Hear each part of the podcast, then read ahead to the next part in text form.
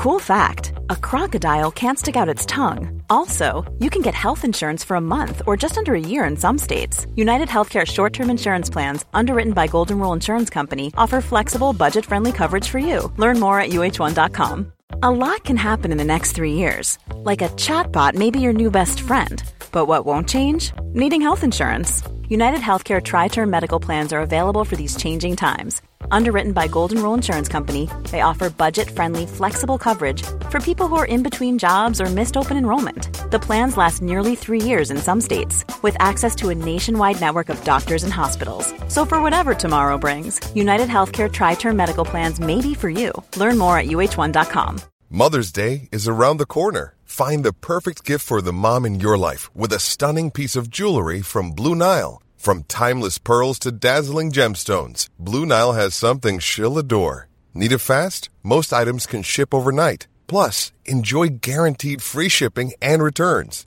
Don't miss our special Mother's Day deals. Save big on the season's most beautiful trends. For a limited time, get up to 50% off by going to BlueNile.com. That's BlueNile.com. You are listening to Missed Apex Podcast. We live F1.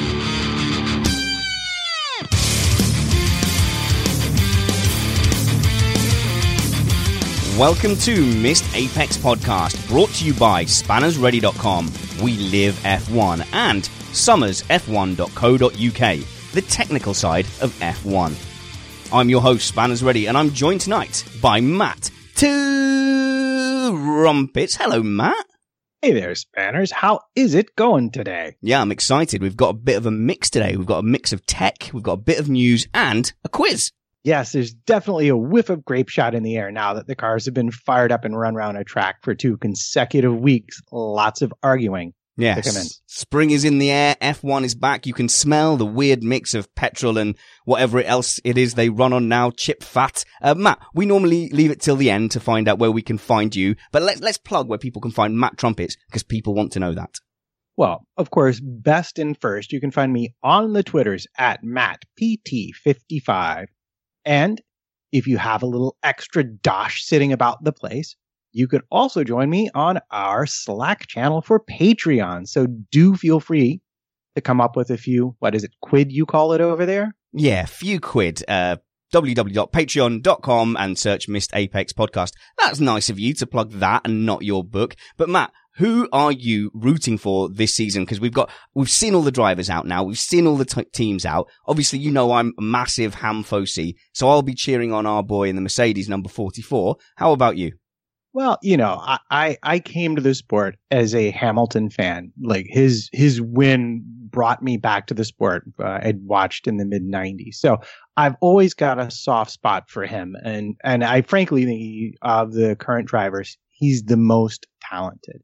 However, I gotta say, I'm hoping that Ferrari have really properly done their homework, and we'll see some honest to goodness inter team racing for once in the past what is it four years now? Five years? Yes anyway, i'd be delighted to see the teams racing each other instead yeah. of teammates racing each other. See i'm kind of with you but i don't think it's going to be ferrari. I think it's going to be the red bull guys as well. Because i'm torn. Obviously i want hamilton to win for his legacy um, but i think the two lads at red bull are so exciting that if red bull can get up there and in the mix in the championship we're going to see kind of an ushering in of the new generation of F1. Whereas if the Ferrari boys are in there, I mean, who are we going to see win? A Vettel fifth title? Raikkonen a second title? Feels like it's going backwards. For me, I'm much more excited by the Red Bull guys. Well, the Red Bull guys are exciting, but honestly, after looking at testing, I'm not sure they're going to finish enough races to, to be a proper competitor. So for those of you just finding us, we are an independent podcast hosted by spannersready.com. We aim to bring you a race review before your Monday morning commute. We might be wrong, but we're first. This show is safe for work. We're keeping it clean here so you can play this with kids in the background or in the car or at work this week. Very excited to be joined by a guy who's the reason I haven't kept up with any tech news because I knew I was going to get to talk to him. It's Matt Summerfield, Summers F1. Hi, Spanners. Thanks, man. Pity I, have been pity I've been moving for the last two weeks, so I might be a bit off scratch myself. No, don't say that. Right, people will turn off. No, he will be the font of knowledge as always. You're my tech encyclopedia. I now no longer have to think for myself. Fair enough. And uh, not from Barcelona this week, but very much still from Formula Spy, Autosport Junior, producer and host of Lean Angle podcast, Chris Stevens. Hey, how's it going? Yes, going pretty good. We were also meant to be joined by Neil Palmer, who was trackside, but his internet seems to have mucked him about, uh, which is unfortunate because he had pictures with Lewis Hamilton, uh, Ricciardo, Alonso. He seemed to meet the whole crew. So hopefully we'll get him back soon. What say we do some tech, Matt? Let's do some tech.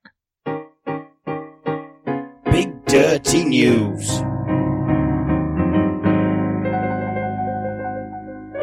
Summers, the big dirty news is we have an eyeful of the 2017 cars. How much can you tell from your point of view in the world as a man in the media what effect now the 2017 regulations are going to have on the next whole year of our F1 viewing experience?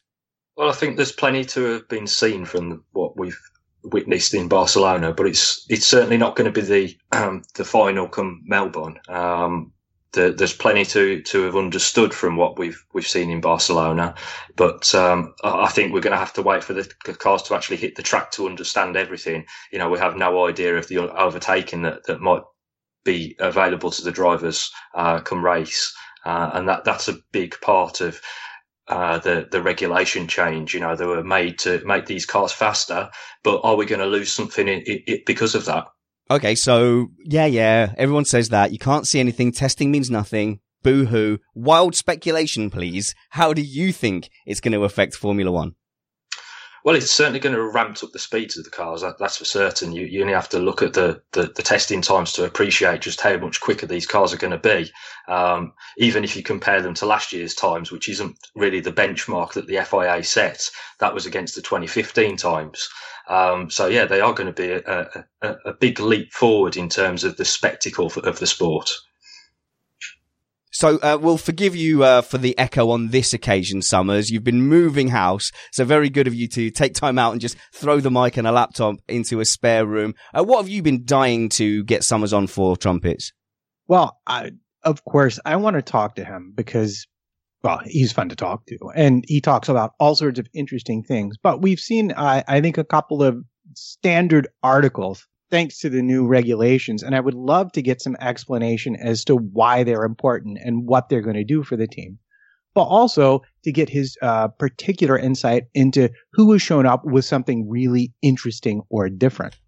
Yeah, and I think the the, the thing that we we probably look at is the trends that that has been set by the teams, and I think the one the two things that have kind of come out of these new regulations that people aren't tending to be too happy about are the shark fins and the T wings that we've seen appear on the rear of the cars. Now, personally, I don't have a problem with the shark fins. We've had them in the sport before. They appeared sort of 07, 08, um, because they uh, were useful with the lower style rear wing, which is what we've now got again for, for 2017. Um, and obviously they helped with the, the F duct assembly, uh, which was banned following that in 2010. So I'm not too bothered by the, the, aesthetic appeal of the shark fins. What I am more concerned about is the fact that uh, we've got these T wings that have appeared, which to me just look rather stupid. Um, but obviously they have a, an aerodynamic benefit, so the teams want to have, have them on the cars. They, they look like they're about to drop off, don't they, Chris? But surely that's not the final factory production. Well, see, this was the thing when we uh, started seeing them running. A lot of them were fluttering quite dramatically, and um, uh, Matt, I was actually just wondering, um, do do you think there is actually you know grounds for getting them banned at some point because of that? Yeah, I would say so. Uh, it depends on how the FIA see them as a movable aerodynamic device. Um, obviously, we've got a point at the moment uh, where some of them are flexing beyond what you would anticipate that they should do. Um, Haas is the one that I could really say is moving the most. You can see flexing throughout the corners, and that has a dramatic effect on uh, the aero uh, uh that, that it's actually uh, presenting to the rest of the rear wing. And so they have probably done it on purpose. Um, but whether that's within the letter of the law, we'll have to wait to see what the FIA have to say about that. So it was interesting to me. How many of the teams were actually on top of that as a development uh, versus how many of them sort of added them as an afterthought. I I thought for one, looking at pictures of the Williams, that it looked like that was something that um, Paddy Lowe had shown up with and said, "Oh, guys, you're going to want to add this," because it looked like they just taken a stapler and stapled theirs on. And actually, they ran a double one. They ran one up top and one down low as well. And as uh, Matt Graff says in the chat room, wouldn't T-wing flutter adversely affect aero stability? Big hello to the chat room, by the way. Just catching up with all of you. Great to see so many of you in here. So, uh, Summers, would it affect the stability? Um, not particularly. Um, it depends what they're trying to achieve with it. Firstly, just quickly going back to what Matt mentioned in how much this development phase has, uh, has come about this part, the regulations actually got rewritten again in January. So there was a new draft of the regulations released in January. And that's when this inclusion came back into the regulations. It was actually removed prior to that. Um, and as the regulations were changed, it reappeared because somebody had obviously used an older version of the regulations to rewrite this new version. Um, so there's a wording inside the regulations that's changed. It's Article 3.15.1.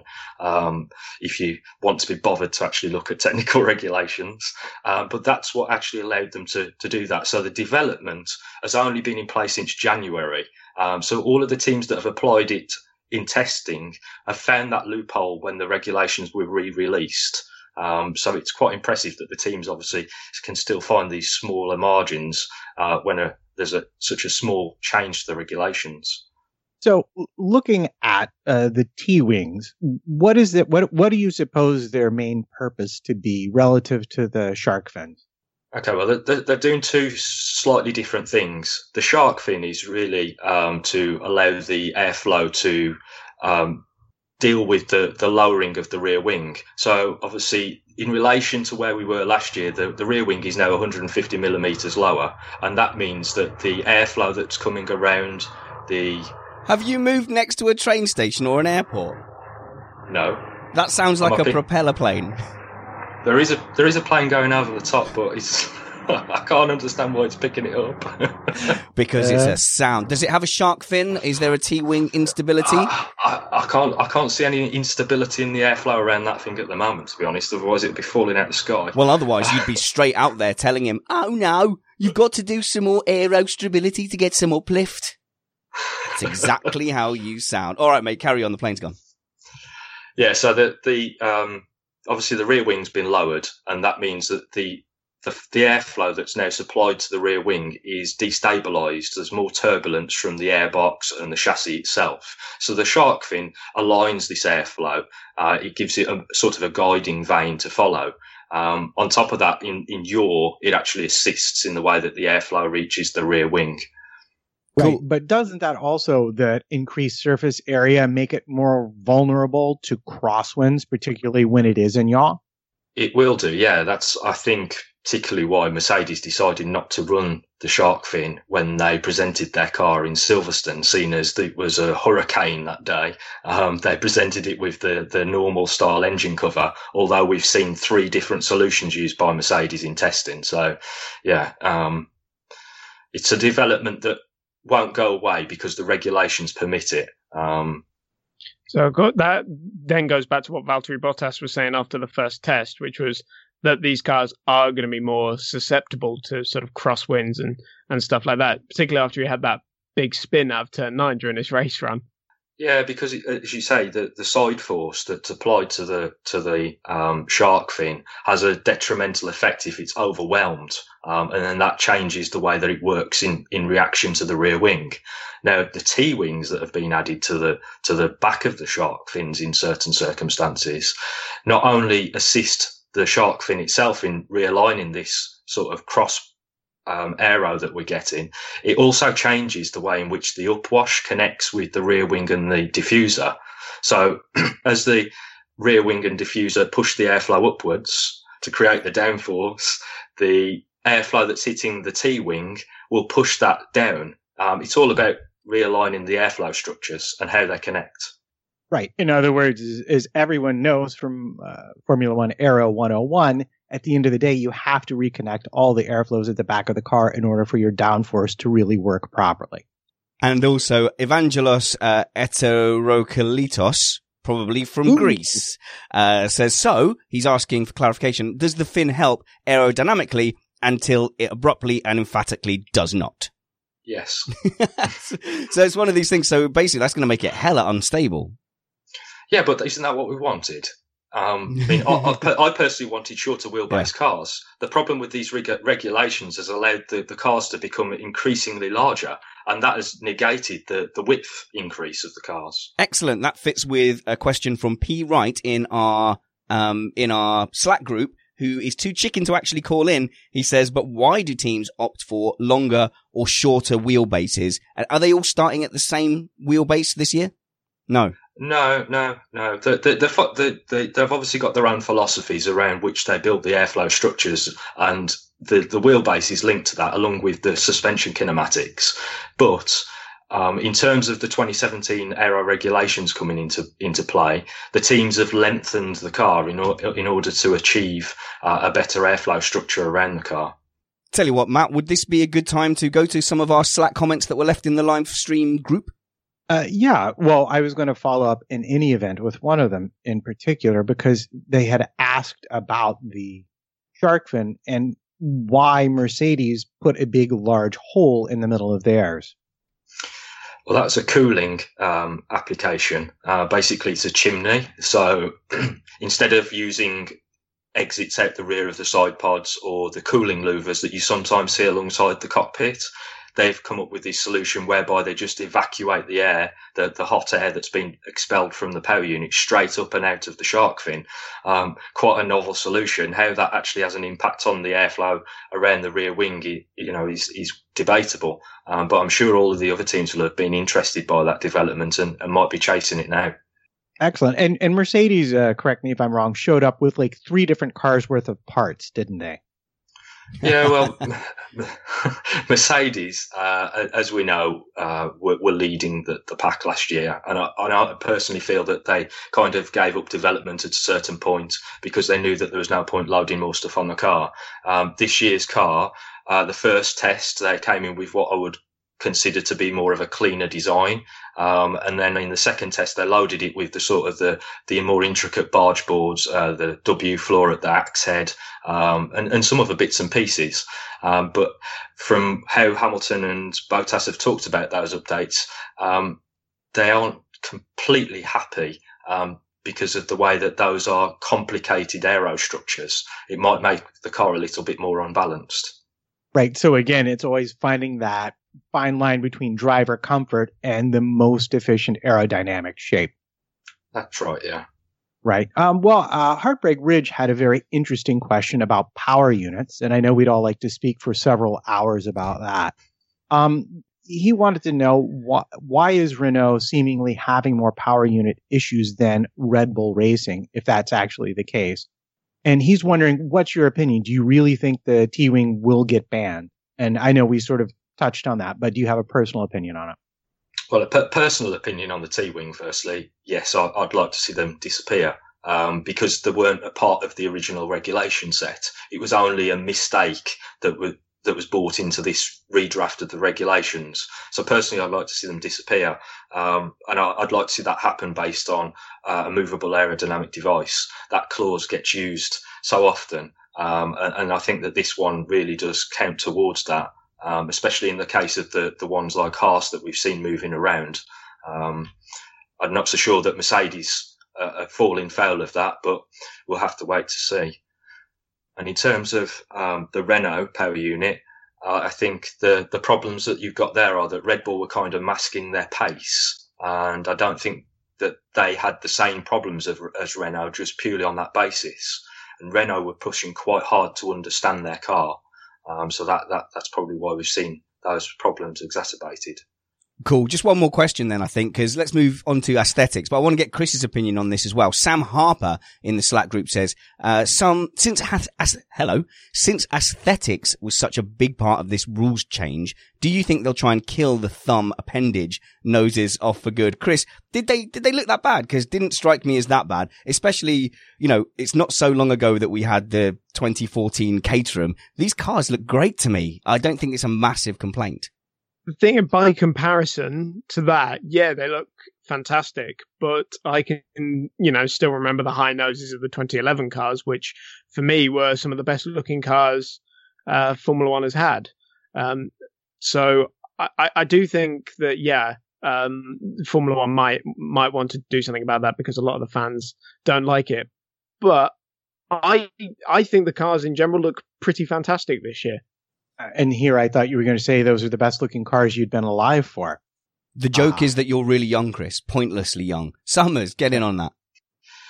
Well, I think I, well, I think I think the biggest problem with the the aesthetic over performance criteria is that you will never please everybody.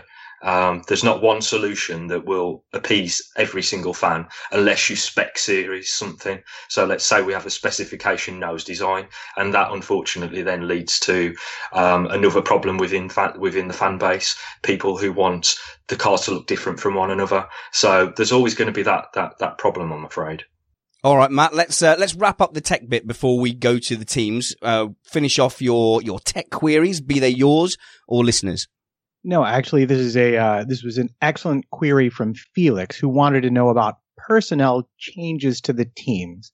And I was going to throw in my favorite that I was aware of, which is I think Sauber has picked up a big chunk of Audi's former LMP1 team, along with uh, Ruth Buscombe on strategy, and that might actually work out very, very well for them. Yeah, they they've picked up quite a few people, and as you say, Audi, because the the Audi group were using their wind tunnel um, as part of their research, so they were known um, to the the Sauber team, and obviously uh, probably in the locale of the the Swiss team. Um, and also, you know, you've got the Ruth Buscombe that's moved over from Haas. Um, and Xevi, who we used to work for Toro Rosso, is now on the pit wall for them as well. Um, so yeah, there's there's quite a lot of people moved over to Sauber since the investment came into place. All right, yes. why don't we get to talking about the teams then, Matt?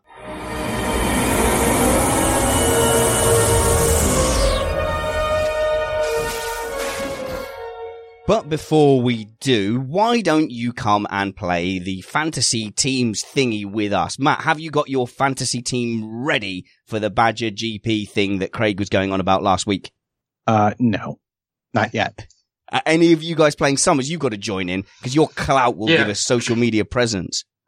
I play every year on the Badger GP Fantasy League, to be fair. So yeah, I'll, I'll be on there. I haven't decided my team yet, though. Are you going to enter into our league? Of course. There's about 40 guys in there. That's uh, really good. So try and fish that out. Um, if you join the Facebook Missed Apex podcast group, and unfortunately you have to type in Missed Apex podcast on Facebook, uh, there's details in there and we'll get Patrick Green to put a post up. I don't know if you can pin posts uh, on Facebook, but definitely even post and ask in there and we'll give you the digit code that you have to put in to join the team. Uh, Matt, why don't you lead us through the teams? I don't know, say in by power unit groupings. What a brilliant and clever idea. Yes, I thought of it. Amazing yes. way to structure mm-hmm. the program. Yes. Yes, that was good of me. Carry on. well, I think if we're going to start talking about testing, I think we should start with Ferrari personally, because of all the teams, they seem to have made the most progress with their power unit and, frankly, Ferrari as a team. Uh, yeah, I agree. And those sentiments are echoed by Bahamutiatamat in the chat room, who says the red choo choo train is disappearing off into the distance. Yes, well, they were fastest and they did run the most problem free days, I think, of any team. But one interesting thing about them is they seem to have chosen a completely different aerodynamic route to Red Bull and Mercedes, particularly with regards to the suspension. And I was hoping Summers might have something to say about that. Well, I don't think it's so much the suspension, Matt. Um, it's more to do with the side pod layout. It just looks very suspension orientated because of the way that the inlet for the suspension uh, for the side pod is much higher. Um, so that allows the the airflow a, a, clean path from the suspension through to the to the side pod inlet. That's right, um, because the aero engineers prefer the side pods to be at 90 degrees, don't they, for better airflow? even though the regulations stipulate it's a 75 degree angle that's required. Spanners has been reading somebody else's work again.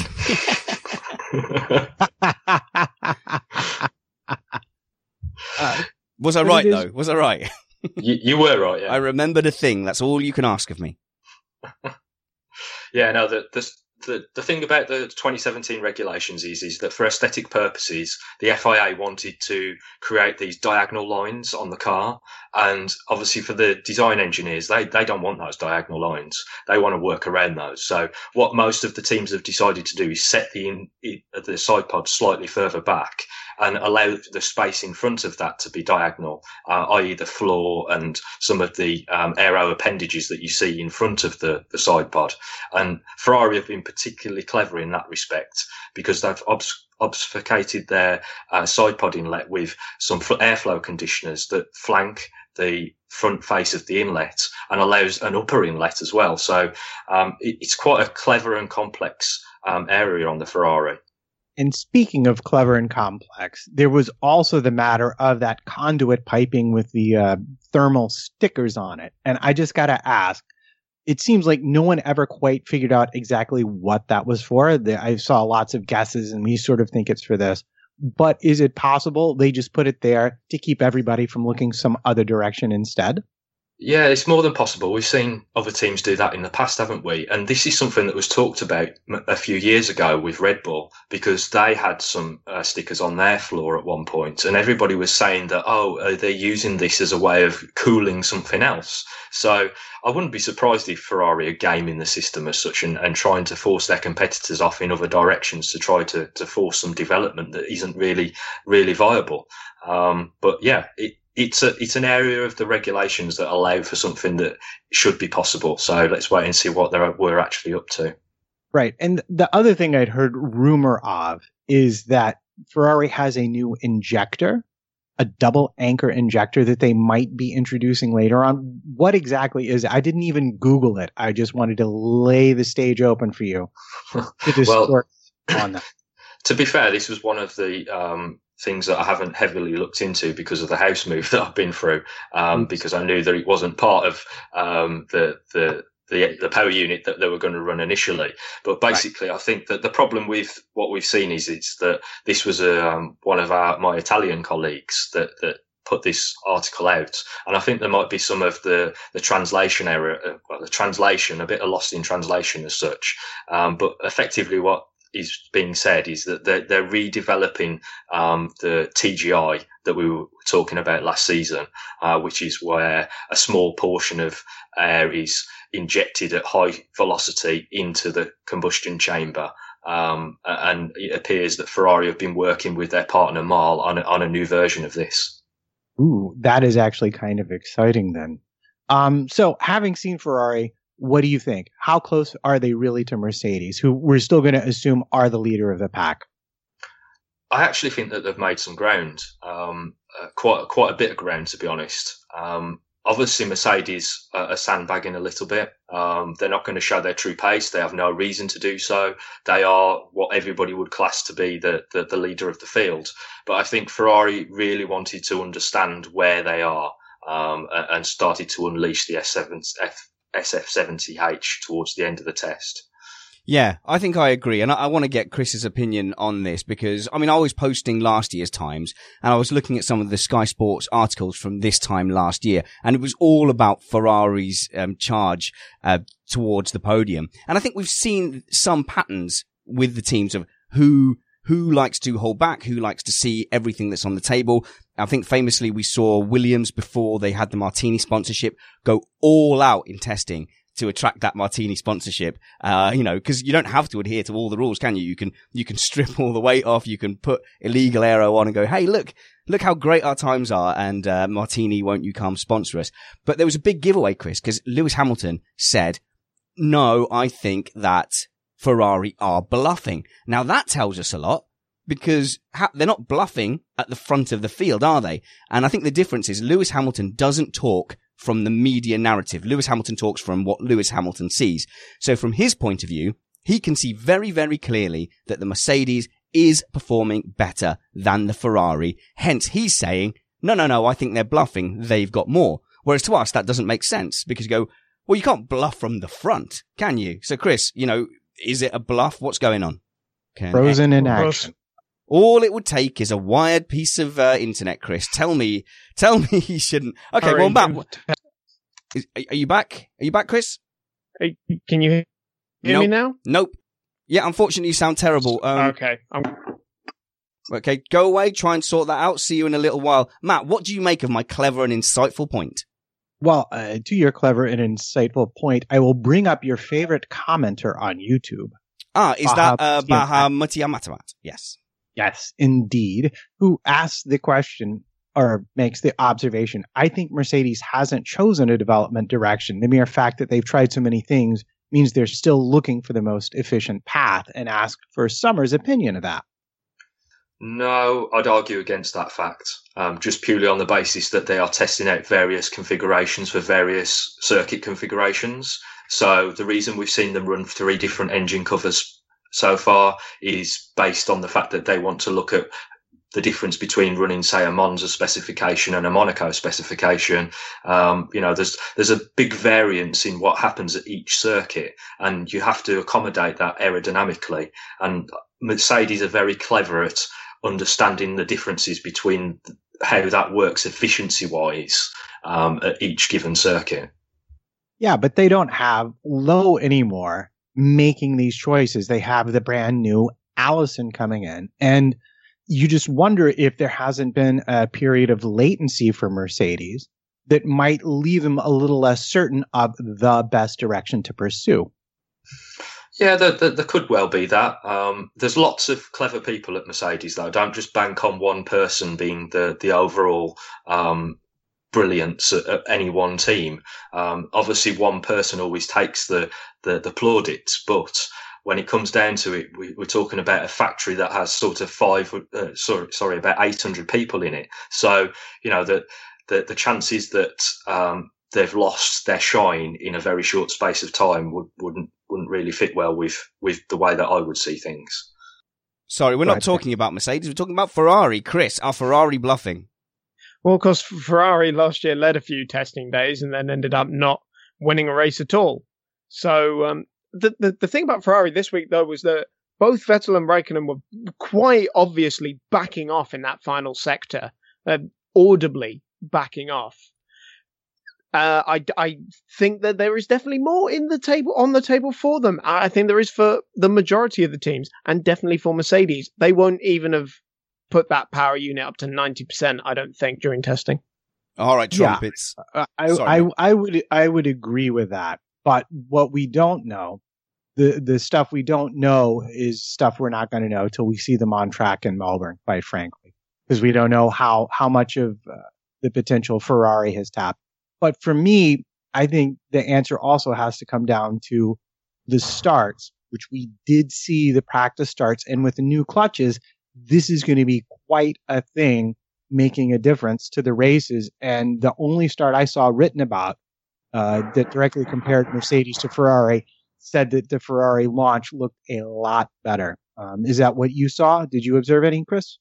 Um, well, they did. They didn't do practice starts on the first week I was there, but of the ones I've seen um, online, um, definitely the the Ferrari did look pretty good. The Toro Rosso as well looked um, surprisingly good. But um, see, this was something that we tried to get an answer from Mercedes on about whether they'd fixed their uh, start issues as yet, and they were kind of reluctant to say anything about it. Really, We have no start issues. I do not know what this you speak of. basically, yeah. Um, okay. Unbelievable. And- but- absolutely. And and the other unbelievable thing is going to come down to race pace. And and I don't know did if anyone did any serious analysis because it's it's really hard to do. But it, if I would say if Ferrari is within half a second on race pace of Mercedes, we're going to be looking at a very exciting season. Yeah, I personally I think that that's the case because what we have to remember about Mercedes is is they've tended to be a little poor when it comes to tactical or strategic decisions within a race. They tend to often be caught out, and Ferrari can be can be saddled with that complaint as well, um, which might be advantageous to Red Bull, who are very good at strategy on most occasions. Um, but I do think that um, that there are several peripheral things that are going to have an effect on the race side of things, strategy being one of them. um, tires being the other. All right, Matt, we need to move on. But if you're not like P, right, if you're, you know, okay with calling in, why not use the Skype app on your phone?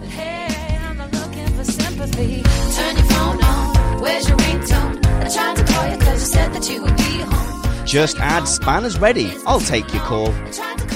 I'll talk to you. Many thanks to our patrons on patreon.com. This show is brought to you by them. Why don't you look at www.patreon.com and search Missed Apex podcast? Why not consider contributing one or two dollars a month? There are some incentives in there. There is a Slack group for patrons. Matt, we've had a great time in there. Matt is in there. Ferret's in there. Vortex is in there. Um, the, the chat, I haven't kept up with it all the time, uh, but there's been some, some amazing stuff going in and it's a lot of fun. Summers, if only you had time to join a group like that, we definitely would have invited you. Um, but, but it's been great. There's some other perks on there as well. Um, I try not to think of it as I'm selling you incentives. I'm selling you things. I've been genuinely looking for ways to acknowledge and pay back the the really generous support we've had so far, uh, and we could always use more. So please check us out on Patreon um, and see. Uh, see if you feel like contributing to a show like this. Uh, a not-for-profit thing I'm doing, just because I wanted one, is a Teespring mug with the Missed Apex logo on it. And it just says, it's the Missed Apex logo, same as on Twitter. On one side it says wrong but first. Uh, on the other side it says glory lasts forever. We're not making a penny out of that at all. I just wanted one available if anyone wanted to buy one. And it means I don't have to go out and buy a hundred, um, on the risk that people will want one. So, um, Again, uh, follow me on Twitter at Spanners Ready or at Missed Apex F1 and you'll see a tweet somewhere there about the mugs. Won't take you long to scroll down. Uh, there's no problems. Those mugs do not break down. They will last your whole cup of tea. Unlike, uh-oh, the Honda mugs. I heard that they had holes in them. They leaked the tea out, Matt. It's not going well for the boys at McLaren, who frankly deserve a lot, lot better than what Honda are giving them. Well, you could say that. And you could possibly observe that perhaps most of Honda's development budget went to their IndyCar engine program since Honda won that race and they looked pretty good and very efficient in doing so. Yeah, I but I mean, add. they started from right the front. They had all the advantages, right? Uh, no, actually, the car that won started dead last. yeah, hybrid welcome. engine. Uh, you're welcome. Uh, no, I would say that the problem Honda has is that fundamentally, when they started into Formula One, they chose a design that did not allow them to keep up with the other teams. And they spent the last three years optimizing it under the old regulations. When those regulations were changed, they had a choice to make. They could either throw out their old design and choose one they felt would make them competitive, or continue to optimize the path they'd already chosen, which would always leave them at best in about fifth or sixth position. And they chose to, to make a clean break. The bad news for McLaren is that puts them essentially where they were when they first entered Formula One. They've done some, they've done dyno testing, but uh, from, from conversations and comments on the internet, it becomes clear that almost everything they've experienced, they, they didn't see a hint of in their bench testing. And and that's where they are. They've now got a lot of issues they need to sort, but happily, at least they can sort them. They're not constrained by the regulations in terms of being able to fix the engine. I think uh, something something snapped at McLaren uh, this week, and that was Fernando Alonso, who started coming out with these comments: "We're ready to win. It's just Honda who aren't." The Honda engine, it's got no power, no reliability. Even uh, made, uh, you know, the joke. He was asked, "Are you taking turns three and nine flat?" And he goes, "In, in our car with the Honda engine, every corner is flat out." That is and savage. I can't. I could not believe that comment. It's amazing.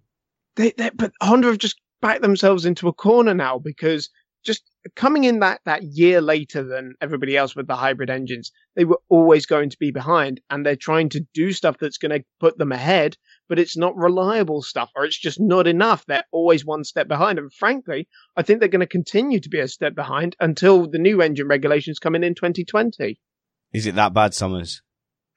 Uh, it's it is bad, uh, unfortunately. And as Matt says, that the biggest problem that Honda have got is that they they took this size zero approach when they first came back into Formula One because they thought that that was the way that they could beat Mercedes at their own game. And unfortunately, because of the way the token system works, or worked, should I say, that meant that they could never really recover. They were always on the back foot because everybody else was still developing with the token system. And it just becomes a, a, a, a problem that you can never reel anybody in. So obviously with this big reset, they were hoping that they would be able to jump forward at a, a big degree. And, and that doesn't appear to be the case again either.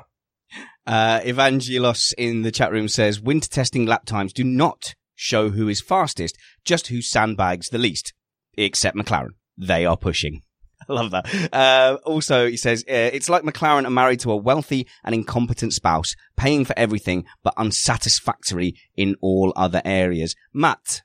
Well, we did, uh, in fact, our, our guest, Neil, who sadly could not make it due to internet issues, turned up a very interesting post that came originally from F1 Technicals, purportedly from a Honda engineer, who said that um, the problems they've been experiencing in testing they think is down to an electrical issue with uh, the valve train, and he thinks they might have it sorted. But he made the larger point that the fundamental philosophy at Honda has been to do lots of testing less testing on lots of directions rather than more concentrated testing on fewer directions. And he feels like that has been the biggest problem they faced. He thinks the engine could be competitive because they redesigned a combustion chamber and the turbocharger to be able to be competitive with Ferrari and Mercedes. He thinks the potential is there, but they haven't unlocked it because they've been pursuing so many different directions uh, developmentally at the same time. Chris. What uh, kind of confuses me about McLaren as well, they've brought out the majority of the red flags we've seen throughout testing. And yet, when the car isn't working, they're not going out there and racking up miles and doing all sorts of different stuff. They spent so much time in the garage when the car was functioning. I think it was that, uh, was it the penultimate day? I think it was when, you know, McLaren was saying, there's no problem in the car we've just got a slightly different program. And like, why? Change How, it. You days left. When you're ready to pop the question, the last thing you want to do is second guess the ring. At BlueNile.com, you can design a one-of-a-kind ring with the ease and convenience of shopping online. Choose your diamond and setting. When you find the one, you'll get it delivered right to your door. Go to Bluenile.com and use promo code LISTEN to get $50 off your purchase of $500 or more. That's code LISTEN at Bluenile.com for $50 off your purchase. Bluenile.com code LISTEN. Wow! Nice! Yeah! What you're hearing are the sounds of people everywhere putting on Bombas socks, underwear, and t shirts made from absurdly soft materials that feel like plush clouds. Yeah, that plush.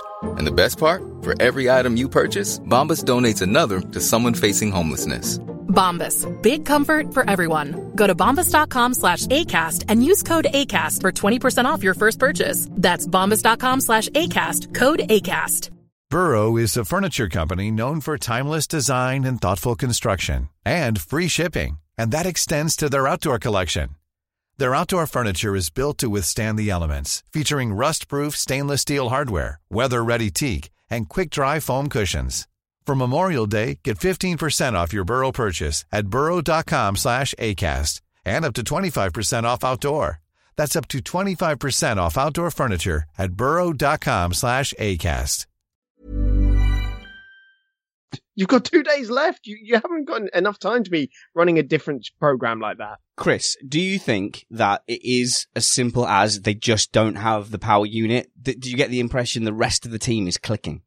The thing is, we won't know until the power unit is sort of complete. Yeah. You, you would have to say, you know, their best results have come uh, in, in, the last couple of years in places like Hungary and in Monaco, which are very much chassis circuits. So yeah, uh, but it's just it's horrific. It's just such a waste at the moment when you think of all the talent that's been at McLaren for the last three years, including drivers, and they just can't do anything. It's been a completely dead space. Now, contractually, they were in a 10 year contract. Um, but Matt, I think we're hearing that they can get out after three years.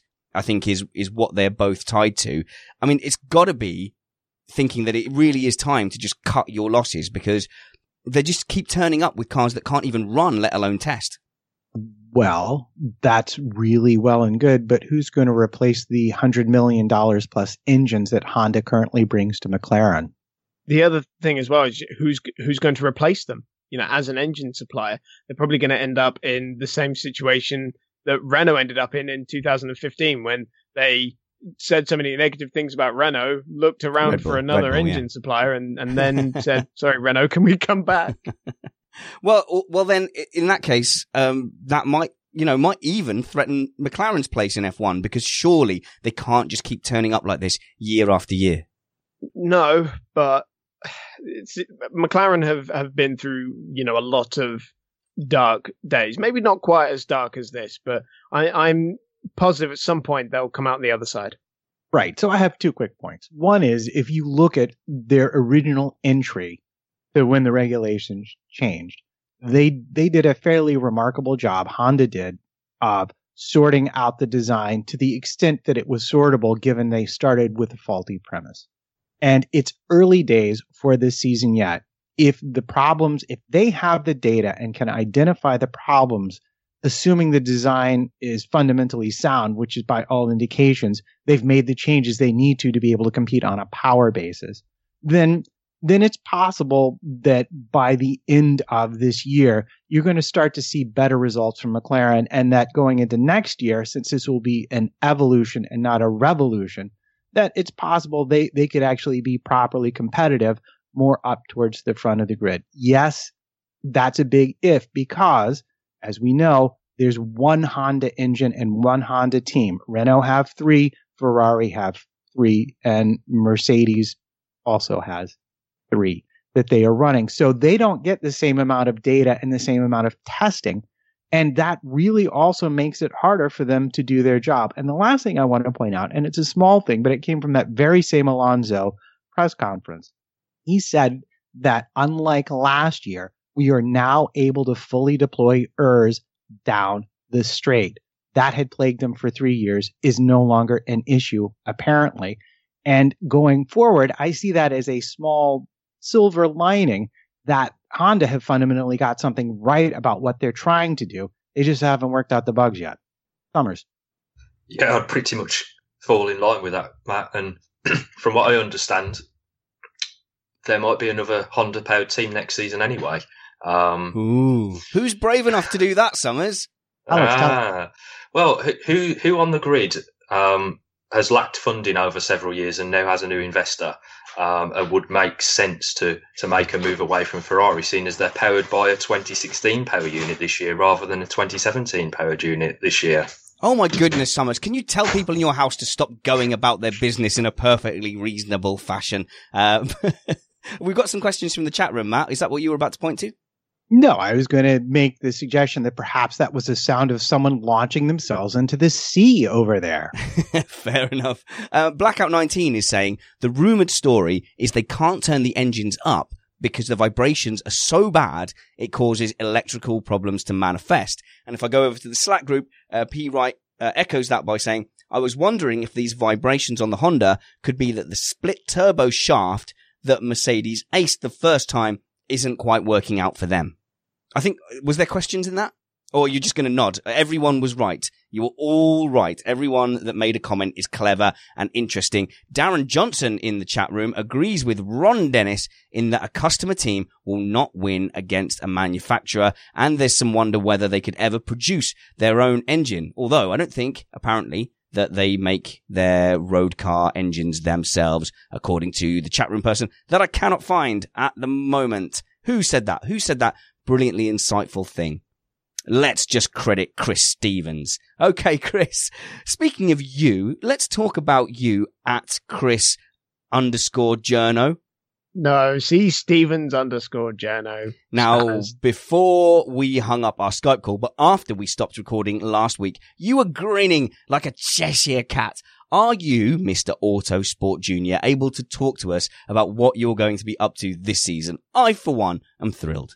Yeah, yeah. So uh, basically, we, we were uh, announced this week that I shall be the uh, correspondent for the 750 Motor Club for Autosport. So it's a big national reporting um, gig. It's a fantastic collection of um, series. It's club racing.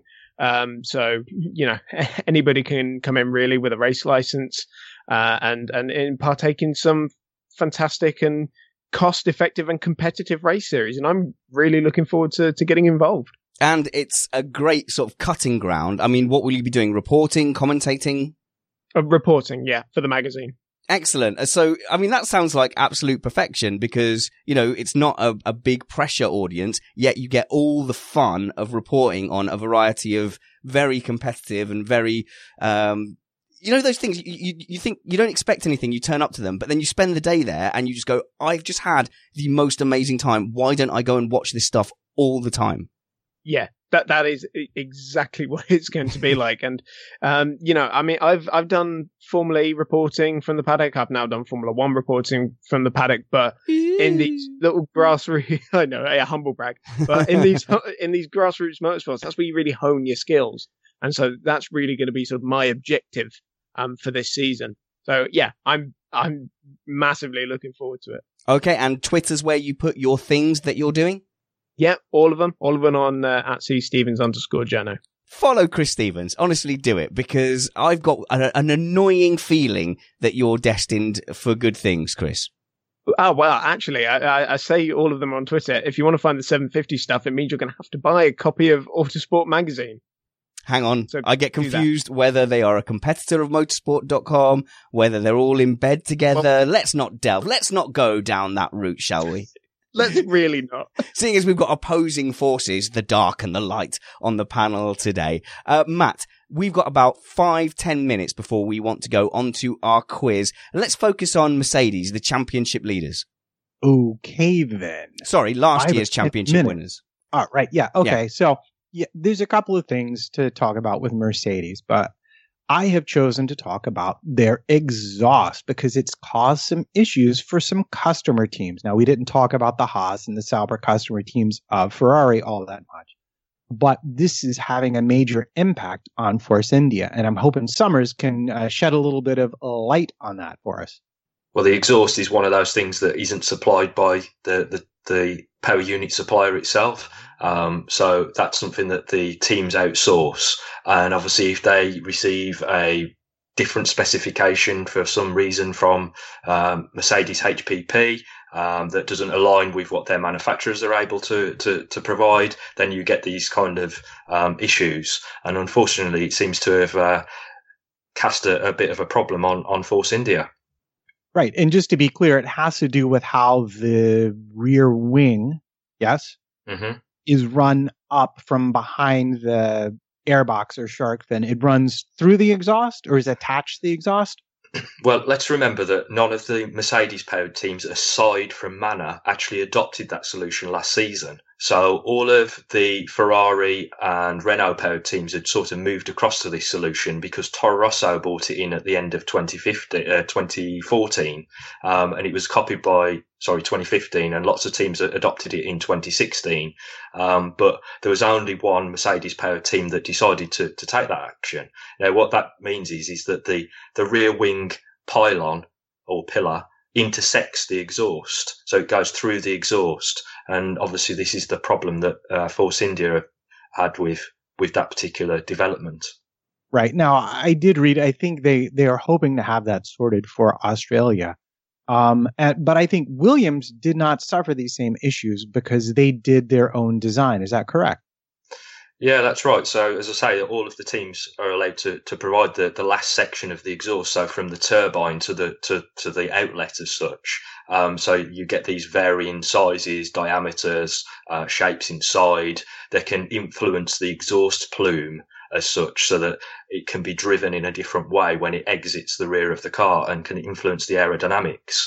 So this idea that Toro Rosso came up with to put the pillar through actually straightens the plume. It changes the direction of the plume as it exits. And that's why a lot of the teams have been adopting it because it can have an aerodynamic benefit.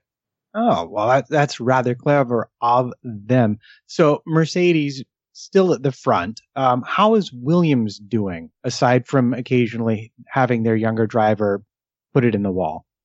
hey, hang Yeah, on. Stroll- Credit credit where it's due. He did a solid four days this week, didn't he? He absolutely did, and I did use the word occasionally. So there you go. It, it is a big learning curve, though, we have to remember, because we're, we're comparing him to Verstappen, and everybody is saying how much more difficult these cars are to drive. So you're putting Stroll in a car that uh, hasn't driven a, a car of this supposed aggressiveness before. So I, I think it might be a slightly unfair comparison for him. No, Um, he hit the wall. That's it. We get to judge him until he wins a race. Might be waiting a while for that if you're driving for Williams, unfortunately. Ooh. Um, Uh, You don't yeah, think? but it got, well, I think they're go- going to be a solid fourth, aren't they? Fourth, fifth. Yeah, but this is the problem. that They're in that midfield cluster, so you, you, you're going to have to take results away from the Force Indias of this world, um, which they, they're realistically their direct opposition. You cannot put them in the same bracket as the works teams of Ferrari, um, Mercedes, and I know they're not a works team, but they may as well be Red Bull. Yeah, but I was curious if you think that the change to the construction of the tires has not given Williams back something that was really a problem for them in the previous seasons, which is their ability to run the tires. And, and particularly for Massa, it seems like this new tire construction and this new formula with the extra downforce has helped him out rather a lot. Yeah, I was having this discussion with a friend the other day, and in, in as much as that I feel that Kimi and Massa are really going to have a, a, much better year of it this year, you have to remember how good they were in 07, 08. And I can see Spanners is laughing at that, but they, they were much better drivers back then, and that is purely because of the way that the cars operated. So we're, we're back sort of in that realm now. We've got hard wearing, hard tyres that, that don't degrade rapidly, um, and we've got a lot more downforce, and it suits their driving style. So for me, I think we might see that those two sort of head back up the grid a little. Yeah, and we also let's not forget now have Paddy Lowe with a head full of Mercedes knowledge running the show. Yeah, so yeah, Pat, Paddy's going to be a massive coup for, for Williams in terms of their, their operation, um, but it is going to take time to, to make adjustments. They've also uh, stolen Dirk De Beer from Ferrari. Um, he moved with Allison to Ferrari from Lotus back in the day, and he's now moved to Williams. In he's he's head of head of aero as well, so that's another big signing for Williams. All right, boys. I think it's time to put our reputations on this on the stake. It's time to stake our reputations. It's time to put our reputations on the line. Because Summers, you're an expert. Obviously, people won't remember in a year's time. Don't worry about it. Your reputation's not really on the line. Let's find out who you think is going to do well now. From what you've been given on the testing, the wild speculation. Let's get your running order one to five first off, uh, and maybe the back markers as well. But that would be cheating to let you go first. Let's let Chris Stevens make a complete fool of himself. okay. Um, obviously, we're going to go with Mercedes up top. I think uh, Red Bull will wait, be wait, the wait, closest. wait, wait, wait. By by how much? Um, ah, ah. Now that's a very interesting question and Yeah. one that I wish you hadn't come to me first for. Um, Okay, I'll go first. I'll go first. Mercedes, um, in Q3 in Australia, 0.7 seconds ahead of the next team. I don't I don't think it'll be that much. I think it'll be more, maybe half. sec Could be even less than half a second, actually. Perhaps, maybe, possibly. Are you Who just knows? gonna Uh, list all the possible denominations and fractions I- of a second? Yes, yes, let's go with that. Um, like I say, I think Red Bull will be the closest challengers, followed very closely by. Ferrari. Yeah, I agree. And quite quite the gap, I think. Um, beyond that, to uh, so uh, Williams, I think will hold that fourth place. Um, and then Renault and Force India. Bottom two? Uh, actually, I, actually, I think Haas will be. Um, I think Haas could be uh, ahead of F- Force India and uh, maybe going for that position of fifth or sixth best team. Um, okay. uh, and Toro Rosso as well. Bottom two then. Bottom two, Chris. Bottom two, Sauber and McLaren. Which which order, Chris? um, I think for the first race, McLaren will be the last. Sadly, sadly, I agree. Um, Matt, I think you've got a different top three to us. Oh, right. Yeah, Matt, not Matt, but Matt. Matt Yes, okay. Trumpets. That's you, because you play a Trumpet. trumpet and claim it's a real job. It's not a real job, Matt. It's blowing through a brass pipe badly and easily. Yeah. I Uh, didn't know that well- your last name wasn't actually Trumpets until I saw you on. Facebook. I absolutely love that. No, no, no, no. He plays the easiest. What's easier, trumpet or bass guitar? I think it's actually along ethnic lines. For a white guy, easiest to play trumpets. Uh, bass guitar by far. You want the joke? I'll tell you the joke. you don't want the bass guitar joke. It probably takes more than 10 seconds. All right. I'll save that for later. I'll save it for the end of the show. You want to hear the bass guitar joke? Listen to the end of the show. Let's Right. hear So- from. Go on then. Oh no, we haven't heard your order yet. Is this Australia we're talking or the whole season? Uh, both. Not the same. Pick one. Australia. See, this is the first rule, Chris. Make him answer a question. Okay. Bear Learn. that one in mind. Observe and learn. Yes. Okay. Uh, for Australia, I will put Mercedes first. Ferrari, but close. Red Bull will be third. Okay, what's the gap but from the first Mercedes to the next team? Qualifying a race, Qualifying Q3. 0.325. Ridiculously specific. And the back two. Uh, I, I'm going to have to put, um, well, I mean, they don't score points. So you're just talking about finishing order then? Yeah. Mm, since I'm not convinced either McLaren will finish, I'll have to put them last. But if their engine holds out, I would, I would put Sauber last and then ahead. Fair enough. Summers, tell us what's really going to happen with your expert eye. I know you cringe every time I call you an expert, but just suck it up, son. You're an expert. If not, why are you the assistant technical editor at motorsport.com? I don't know. Um, Dunno.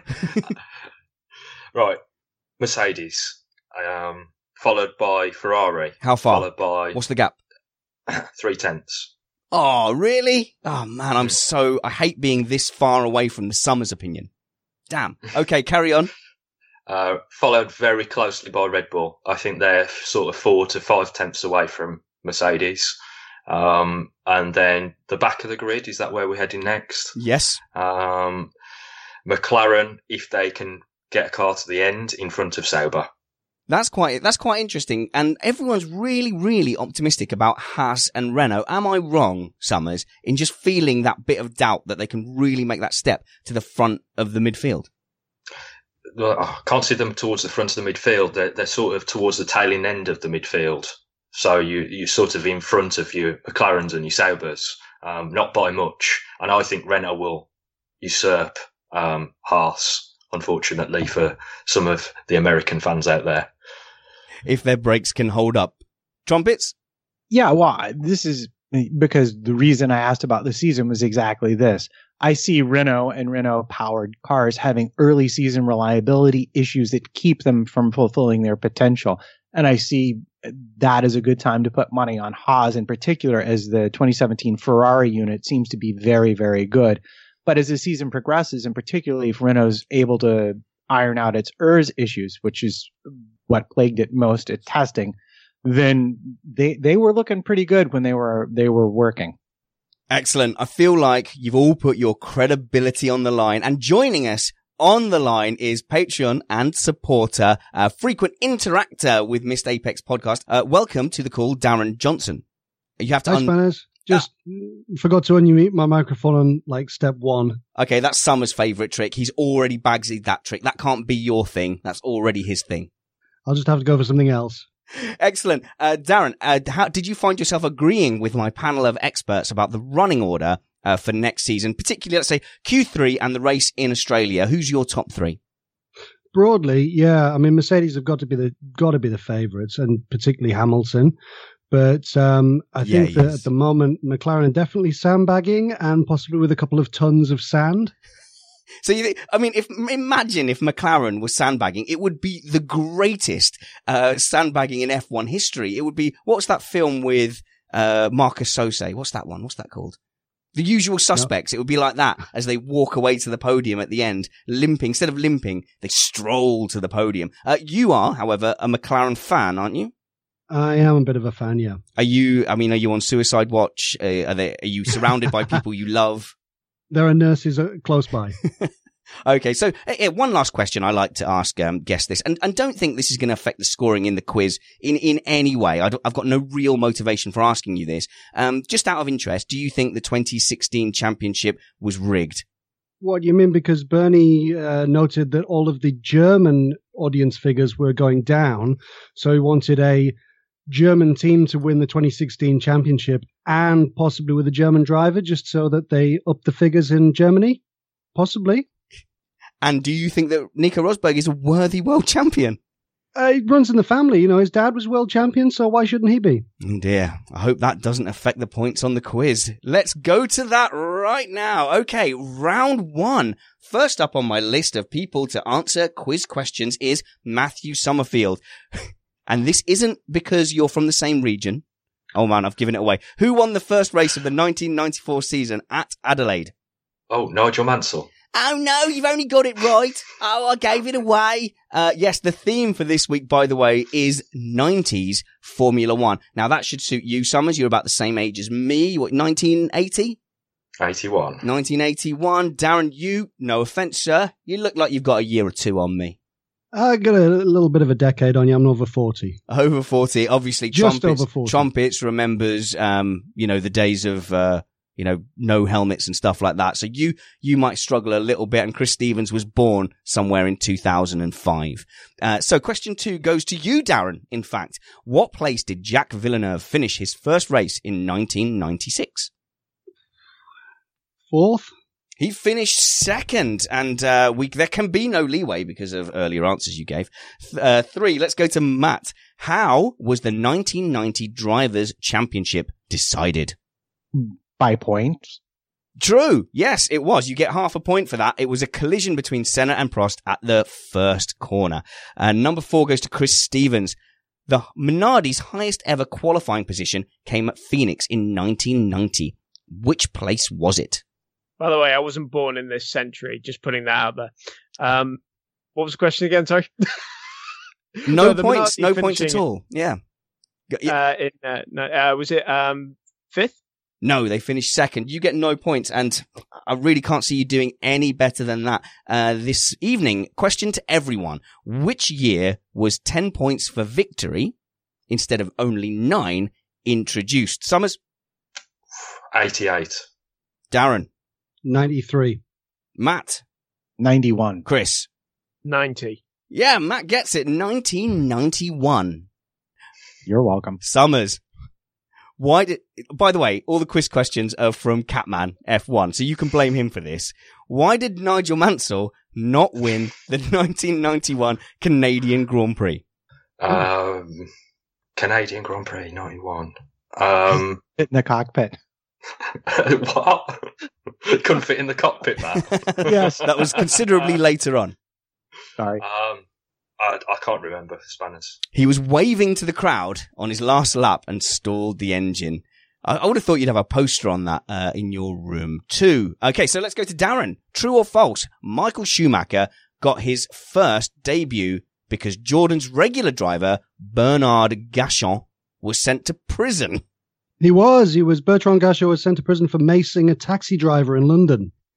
I love that story. He was convicted of spraying CS gas at this taxi driver in London. You get a point. That's good news.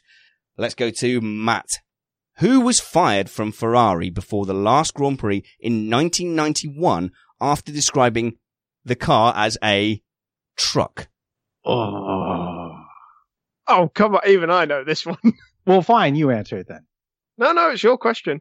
Um, And plus, I would look like an absolute idiot if I ended up getting it wrong. Chris so- Stevens, answer it immediately. I want to take that chance. Answer There now. you go. Done. I have phoned a friend. It's No, you. no, no, no, no, no, no, no, no. Say your Uh, name, Stevens, or I'm hanging up. Alain Prost. Alain Prost. Yes, you get a point for Matt. Very, very generous. Chris, your question. How many uh, out of 16 races did Nigel Mansell not take pole in 1992? Is this for me? No, Chris Stevens, the name I said. Say, Oh, I say sorry. It's a Mansell question. Everyone was thrown by that. No, go on, Chris. You have a go. No, sorry, I didn't hear the question because I didn't think it was for me. Sorry. How many out of 16 races did Nigel Mansell not take pole position in 1992? Well, at least those playing at home on their commute got a little extra minute to answer the question. That's very true. You're welcome, listener. Um, was it I don't know, two? It was two. Canada and Hungary. Nice. WAG for you. That's wild mm, guess for anyone who doesn't know. True or false, Summers? Perry McCarthy, the original Stig from Top Gear, only managed to score two points in his F1 career. True. It's false. He drove for the abysmal Andrea Moda team in 1992 and never even qualified for a race. So far, by the way, Matt is winning with two. That's a Chris assisted two. Darren, true or false? The first safety car in Formula One was a Ford Escort Cosworth. False. You don't, you don't fancy the Cosworth as a safety car? It wasn't a Cosworth. It was, no, it wasn't. Well, controversial. I have to accept the answer from Catman who says it was true in 1992. Should we put that in for a steward's inquiry though? Which means the result of the quiz might not be settled for another week. I'm sure it wasn't. But uh, yeah, I'm sure Catman's right. No, no, we'll pick Catman. If that's wrong, don't ever darken my doorstep with a quiz ever again. Only kidding. I love your quizzes. Thank you for doing the quizzes. Uh, okay, let's go to Matt. Yes. Who has more race wins, Mika Hakkinen or Damon Hill? The Ooh. answer may shock you.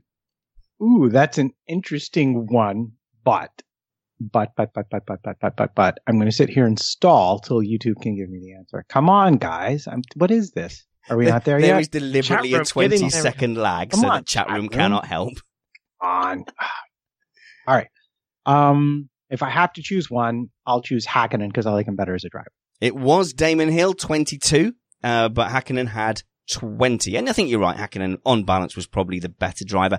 Chris Stevens, who took victory in the only Grand Prix ever to run at Donington.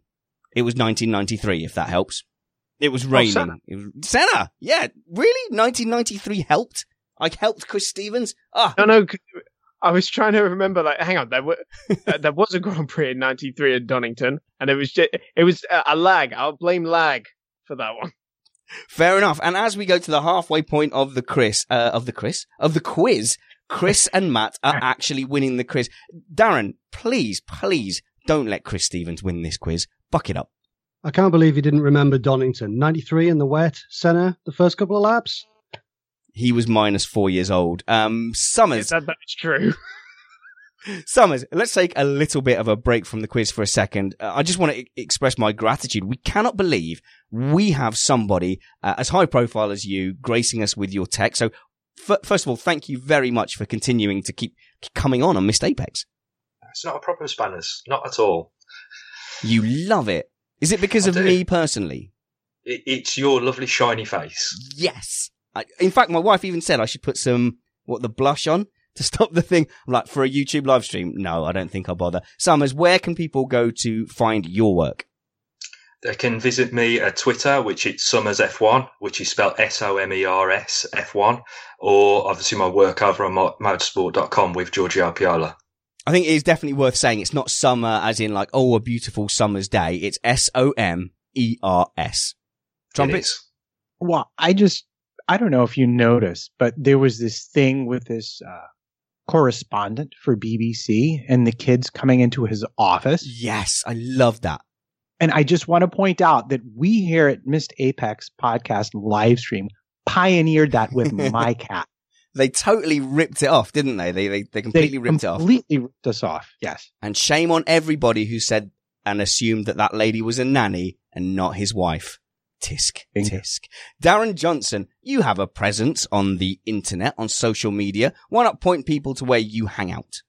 I have a very small social media presence, but if anybody wants to look at my stuff, it's um, Twitter at Wonko the Insane, because for some reason Wonko the Sane was taken. Because it's from Hitchhiker's Guide to the Galaxy and it's amazing. Do follow Darren. He says insightful things at times. I've seen them. However, you annoyingly have a different name across all your social media platforms, which does make you hard to track. That's because uh, it started off with Wonko the Sane, then it was Wonko the Insane, and then I'm Lakes Boy on the 406 Coupe forum and also on the Slack group. Because Because you're a Cumbria. interesting. Because you're a Cumbria lad, a Lake District boy. Absolutely, yeah. I've been forced up and down those hills. Is um is Keswick still going as a town? Is that I, still around? I actually work in Keswick three, three, four days a week. Is there still the Loft nightclub in the centre of town? Oh, crikey, yeah. oh, yeah, I tell if you you're, if you're any older than that, it's Starlights as well. Oh dear, oh dear. No, not old enough for starlights. Anyway, uh, let's go on to round two of the quiz. Uh, number one, Summers. Mercedes have been absent since, had been absent since 1955, but returned to the sport in 1994 as an engine supplier to which team? Sauber. Well done. Solid point. Darren, Jean Alesi took his only victory in F1 at which circuit? Wow, only one. That stuns me. Circuit, um, Monaco. The, the answer is unfortunately Montreal in 1995. See, I remember as a kid, Jean Alesi being one of the, the heroes of F1. I, I'm stunned to hear that he only actually won one race. Trumpets. Who replaced Ayrton Senna in the Monaco Grand Prix in 1994? Sorry, did you say something to me? Yes. Who replaced Ayrton Senna in the Monaco Grand Prix in 1994? I could maybe help give Matt another point here. Ri- Why Oh, are you fine, Steve. Contributing to. Matt's points? Okay, fine. We'll You answer for Matt. Go ahead. No, Go unless Go you go, um, can I keep the point this time? Nope. Because I'll I don't like you. At this point, we're equal.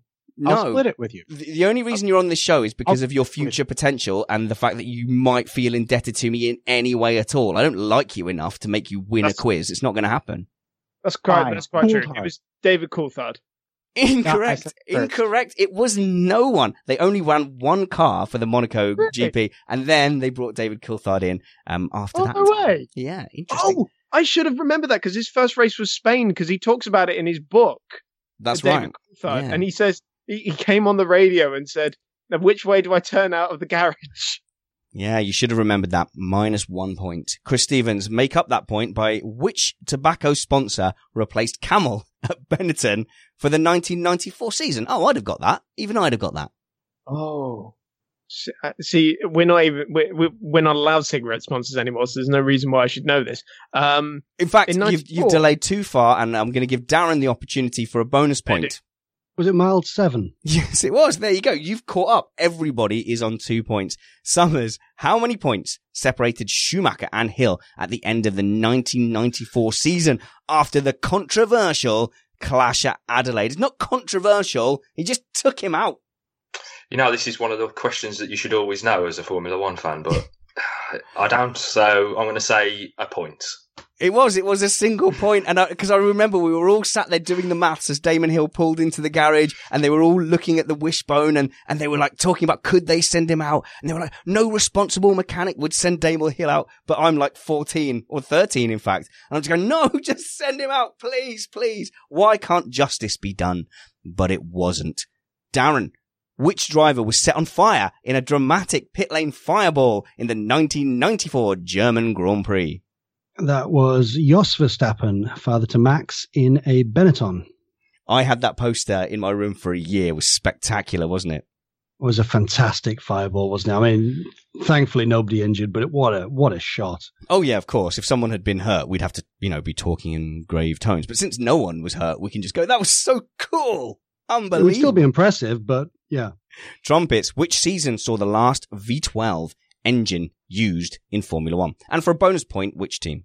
Ooh, V12, probably Ferrari. And season, I like 91, so I go with 91. 95, but I'll let you keep your bonus point. Chris Stevens in 1995, at which track did Mika Hakkinen have a massive crash requiring life-saving emergency surgery? was it Adelaide? It was Adelaide. Which brings No, us when he became known as the Flying Finn.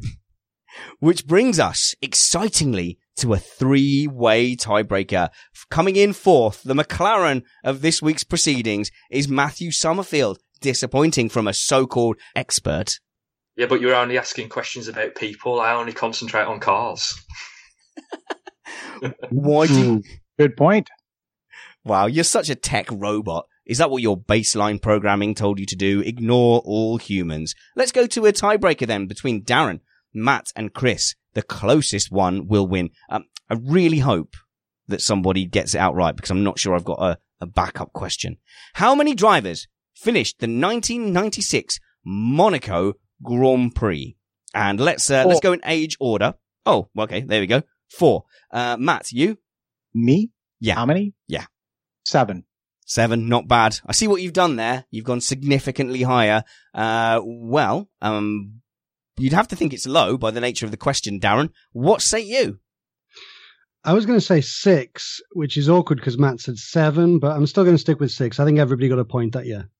Are you, are you sure you want to go with six? I mean, to me, that seems. I, mean, I'll give you a chance to change your answer. I'm thinking. I'm thinking maybe maybe that was the year where five possibly finished, or even three. Three. Two. Well, three. Uh, yeah. that's the final answer I'm going to accept from you. Congratulations, Darren, with that unbelievable that uh, that our guest should come on and defeat the likes of Chris Stevens, who was poised to win that, unfortunately, till the very last second. Better luck next time, Chris. Sorry, I the reason I was silent there is because I was in the middle of a quick Google search on that one because I refused to believe that there was three finishes in that. And what did your Google search say? And do you know, I I this might need to go to a steward's inquiry Go on then. because I have here the, the list: Panis, Coulthard, Herbert, Frentzen, a lap down, but finished. Aha. And that is because, yes, they might be classified. Is there a difference between finishing the race and classified? Let's get into the mind of, Uh, um, it's- after that, it's all uh, not classified. You're only not classified if you fail to finish 97% of the Grand Prix distance.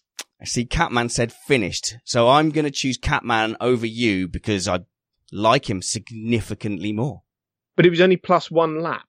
And there's also a significant uh, steward's inquiry on the the uh, uh, whether it was an Escort Cosworth that was the first safety car because No, my wasn't. mates texted me and said it was a Porsche. Oh, Catman, you've got a lot to answer for here. But on the day, the winner is declared as Darren Johnson. I hope you had a, a good time on I mean, your it's- first uh, appearance on Missed Apex podcast. Fantastic! Thank you very much. No, no. it's been. Thank you for the uh, for the technical support trying to get here. Uh, it has been a few days of uh, of trying to sort equipment, computer equipment out, but um, yeah, it's been lovely, brilliant. Thanks. Well, I've spent three years trying to get Matt up to speed. I could spend a day on you, Darren. It's uh, absolutely no problem. Hey guys, I'm assuming that if you're listening this far into the podcast and you've put up with all the waffle on the quiz there, that you quite like us. So please make sure you're subscribed.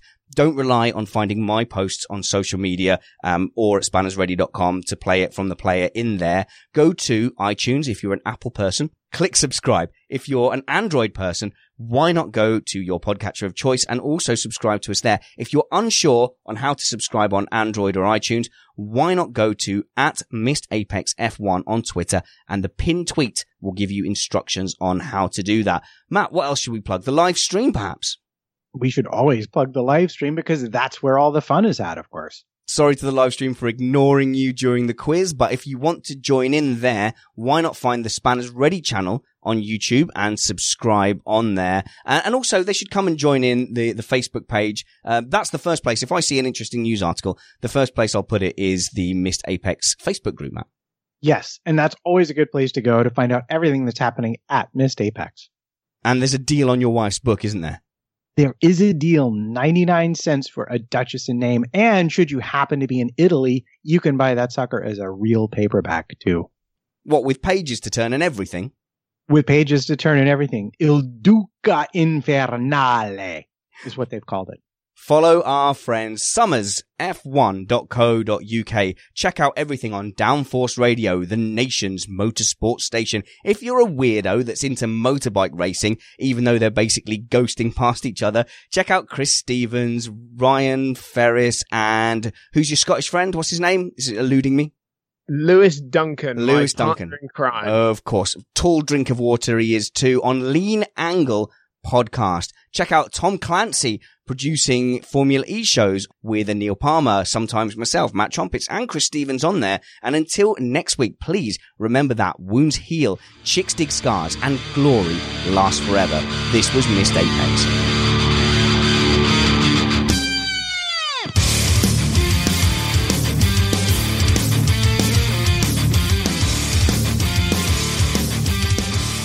Fine, I don't care. They're going to make a claim on YouTube. TuneCore, take the money. I don't care. Have it. It's worth it to have fallen to flux.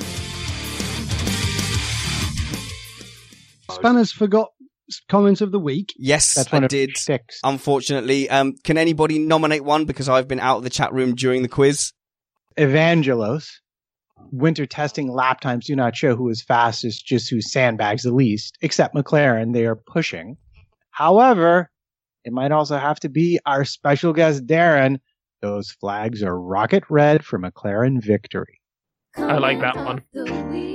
A double victory for Darren. Thank you very much, guys. I really enjoyed that.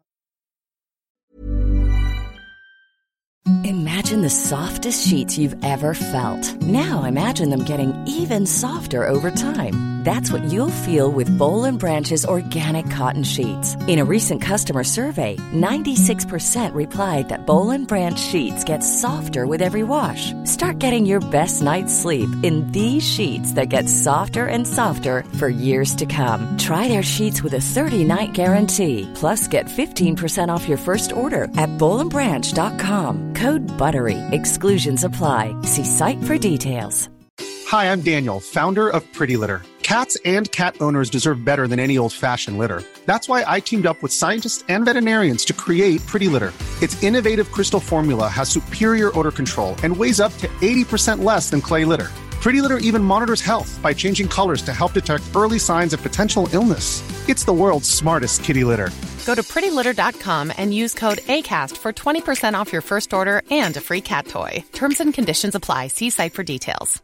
A lot can happen in three years, like a chatbot may be your new best friend. But what won't change? Needing health insurance. United Healthcare Tri Term Medical Plans, underwritten by Golden Rule Insurance Company, offer flexible, budget friendly coverage that lasts nearly three years in some states. Learn more at uh1.com. Mom deserves the best, and there's no better place to shop for Mother's Day than Whole Foods Market. They're your destination for unbeatable savings, from premium gifts to show-stopping flowers and irresistible desserts. Start by saving 33% with Prime on all body care and candles. Then get a 15-stem bunch of tulips for just $9.99 each with Prime. Round out Mom's menu with festive rosé, irresistible berry chantilly cake, and more special treats. Come celebrate Mother's Day at Whole Foods Market.